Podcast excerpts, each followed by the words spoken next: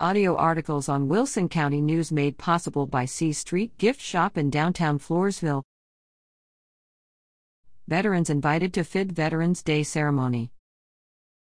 All veterans and active duty military from Wilson County and surrounding counties are invited to attend the annual Floresville ISC Veterans Day Ceremony on Friday, November 11th, at 9 a.m. at Floresville High School at 1813 Tiger Lane.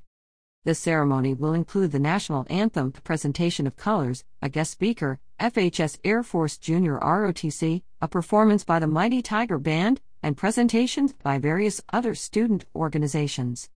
Following the ceremony, all veterans in attendance will be treated to a light breakfast in the high school library.